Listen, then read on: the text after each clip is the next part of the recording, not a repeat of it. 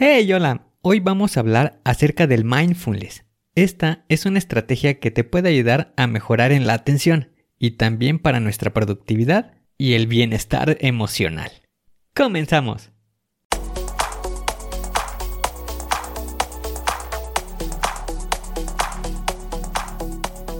Bienvenido a Planea y Organiza. Para sobresalir en el trabajo es necesario contar con las estrategias para poder crear planes y organizarte de la mejor manera. Con esto se reducirán los problemas como el estrés y la incertidumbre. Para que tenga resultado, lo más importante es aplicar las herramientas. En Planea y Organiza hablamos de las estrategias que se utilizan en las mejores industrias, para que así tú puedas saber qué hacer, cómo proceder y encontrar un porqué. Por último, te ayudamos dándote los pasos a seguir en cada estrategia para que los apliques en tu oficina y así puedas llegar a la meta, crecer de manera profesional y personal. Te vamos a compartir las herramientas que utilizan los líderes para planear y organizar y así las utilices y ponlas a prueba. Soy Ángel Hernández y si me lo permites te voy a acompañar en tu camino paso a paso. Comenzamos.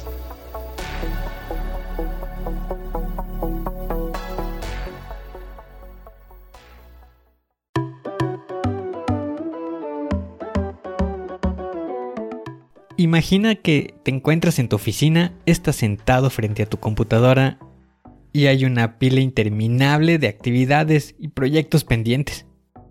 A consecuencia de esto, pues nos vamos estresando cada vez más y nuestra energía y motivación, al contrario, van disminuyendo. Y lo único que obtenemos es más frustración. Comprendo de esta situación porque pues yo también la he experimentado en algún momento. Puede ser por la presión de cumplir los plazos de entrega y también porque queremos que sean de muy buena calidad. Por lo que a veces necesitamos de tomarnos un momento para descansar, tomar un respiro y recargar energías. Es por eso que te quiero compartir una estrategia relacionada con el mindfulness que te puede ayudar para sentirte más tranquilo. Esto lo voy a estar explicando en 6 pasos.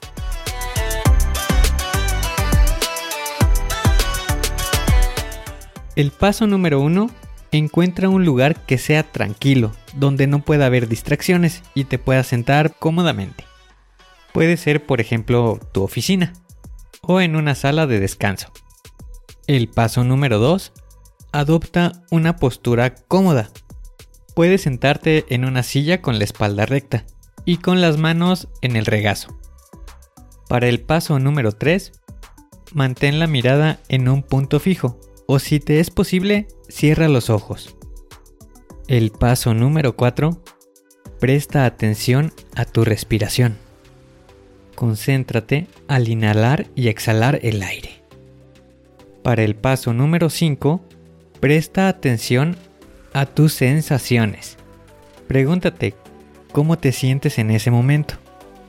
Para posteriormente realizar el paso número 6 prestar atención a tus pensamientos y emociones. Un punto importante sobre el mindfulness es la siguiente característica. Esta actividad no es de dejar la mente en blanco, de eso no se trata, sino de simplemente observar cuáles son tus pensamientos y sensaciones, pero esto sin juzgarlos. El objetivo es hacer conciencia sobre lo que pasa en nuestra mente el tiempo que te puede llevar el realizar esta actividad, una consideración es que lo puedes realizar entre 1 y 5 minutos aproximadamente. Conforme vayas practicando esta estrategia, podrás ir administrando el tiempo que te toma llevar a cabo.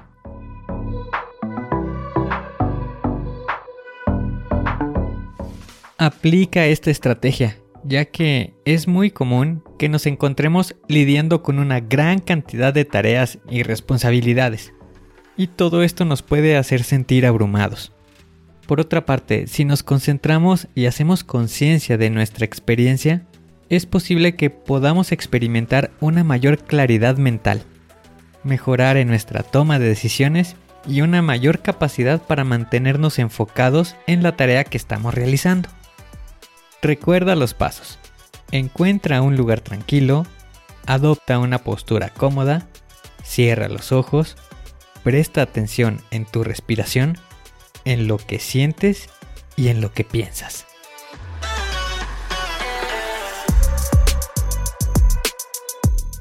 Hoy tienes la oportunidad de hacer un plan, de poder organizarte, de ser mejor. Aplica las estrategias. Suscríbete al podcast y deja 5 estrellas. Y si quieres conocer más, visita la página angelhernandez.club.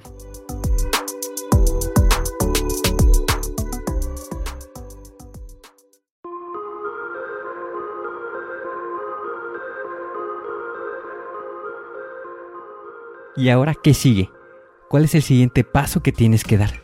Lo más importante es iniciar hoy, paso a paso. Pero empieza para estar más cerca de alcanzar tu meta.